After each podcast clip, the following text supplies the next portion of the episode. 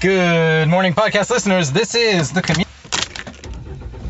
coming straight to you live from the Midwest Coast, Grand Rapids, Michigan, recorded live in front of no studio audience.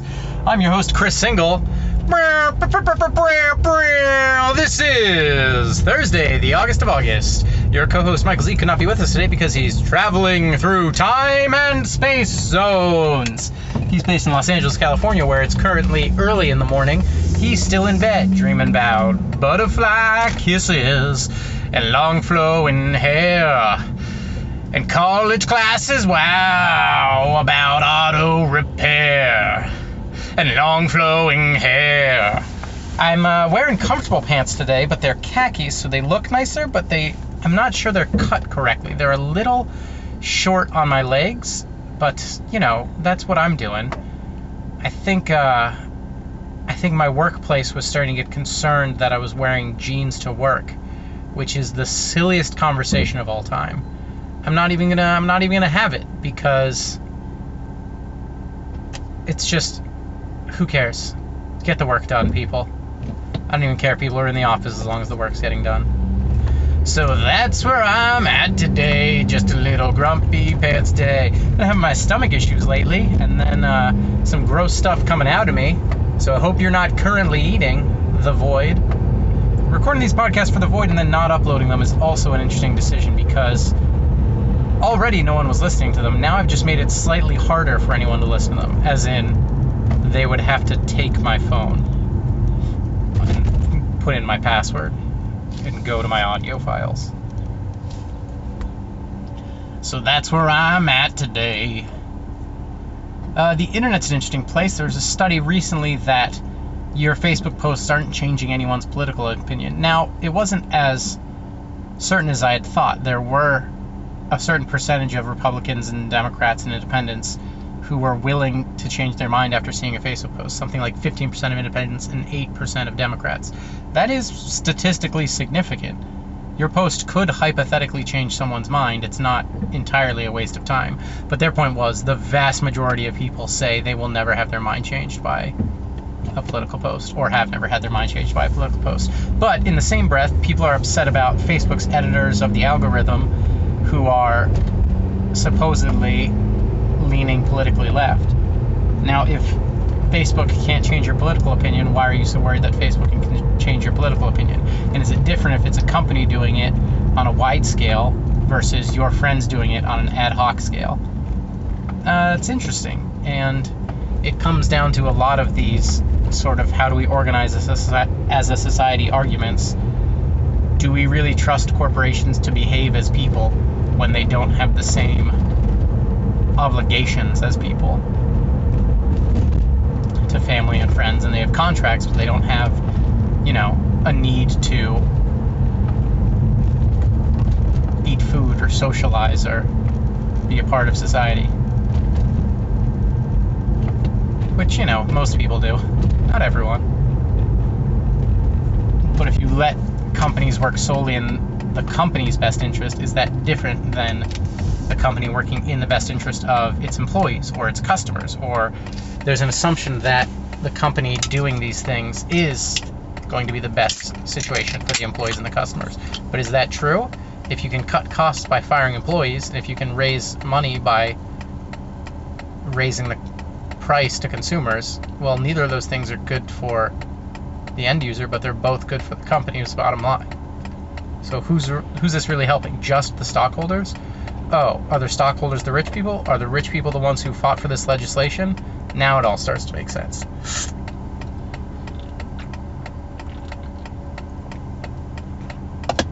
Coca Cola.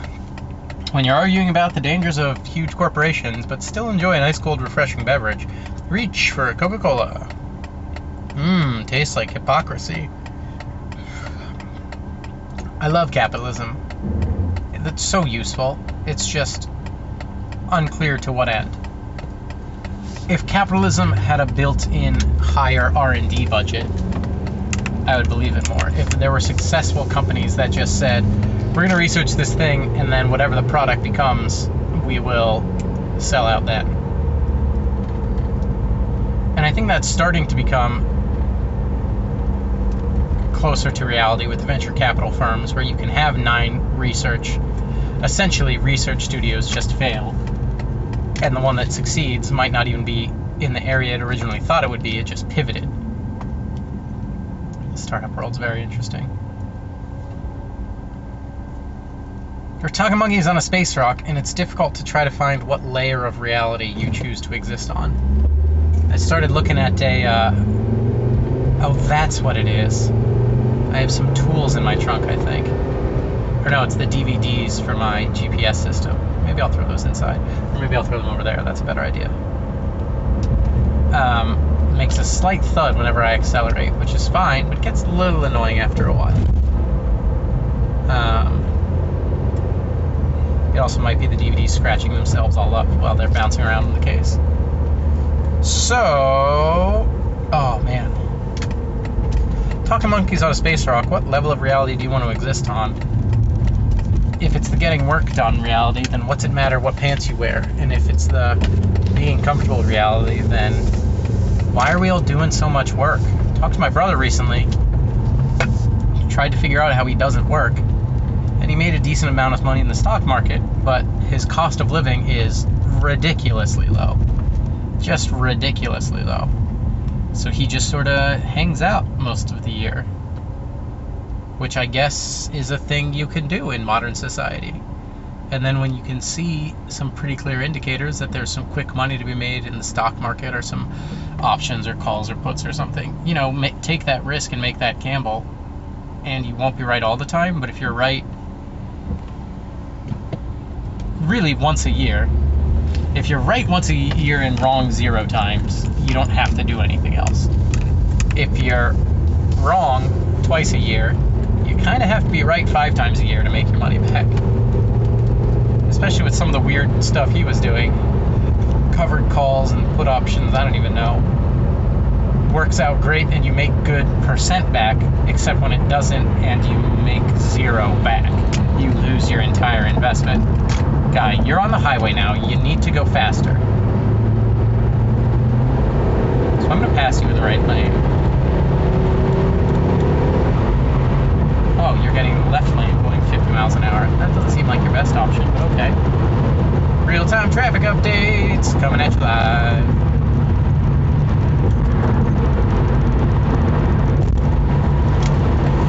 So we are now in this stage of society where you really could just do what you want to do and live off of a basic income. How do you make that basic income? How do you plan for the future, which most people want to do? I'm still unsure. And my brother's answer was, I don't want to have that conversation. So, it is a great short term solution, which is pretty much all our monkey ancestors had And we are talking monkeys on a space rock, so it feels like it's an acceptable solution. But you don't really get Social Security if you've never paid into it. Not that I'm super sure Social Security will exist.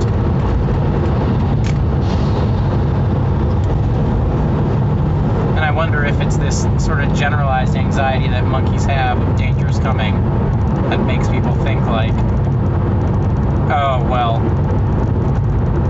I don't know. I don't want to put words in my brother's mouth or thoughts in his brain, but like, well, everything's gonna fall apart anyways. It's Fight Club, end of days, society crumbling is gonna happen any minute now. It's like, no, everyone else in society wants society to stay together.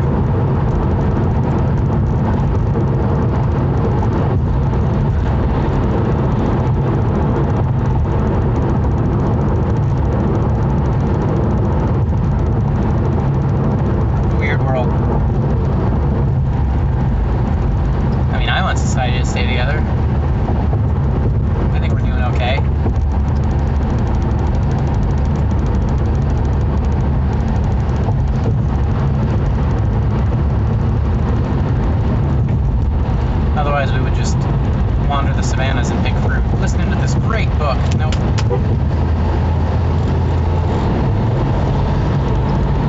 Called uh, Sapiens about the history of the human race. And it's uh, real fascinating. They really had a pretty good life, those first Homo sapiens, just figuring out tools and eating fruit and killing stuff and eating it. But the author casually mentions, well, and sometimes they would be eaten by tigers. You know, your life expectancy really was pretty good once you made it past childbirth.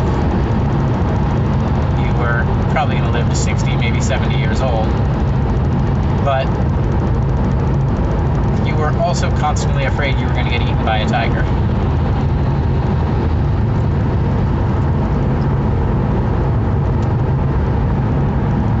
And the agricultural revolution saw this terrible trend towards uh, more work for less nutrition because you had this sort of single stream of nutrients and you had to stay by your crops all year and really maintain them all day versus just sort of picking up whatever fruit you found. But all the excess food allowed there to be more people.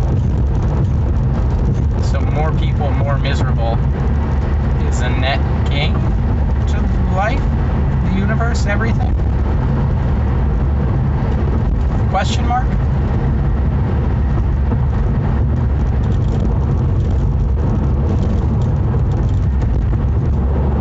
To what end, humanity? To what end?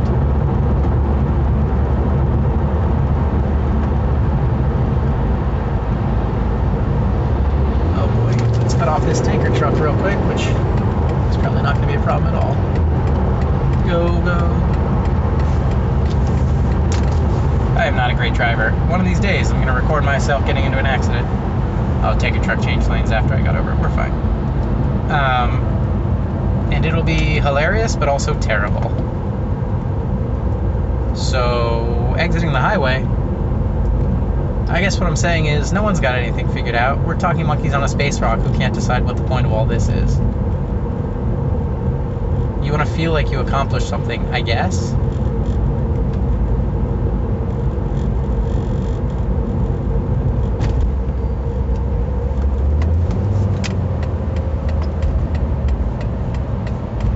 And I certainly don't think I'm depressed. I'm just fascinated that everyone else sort of leads these lives and doesn't have answers for why.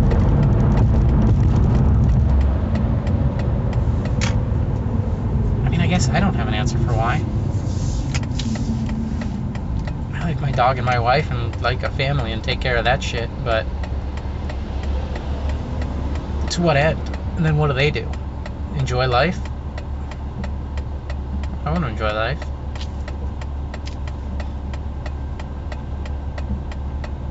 Talking about butterfly kisses, long flowing hair, and the meaning of human life on earth, and long flowing hair.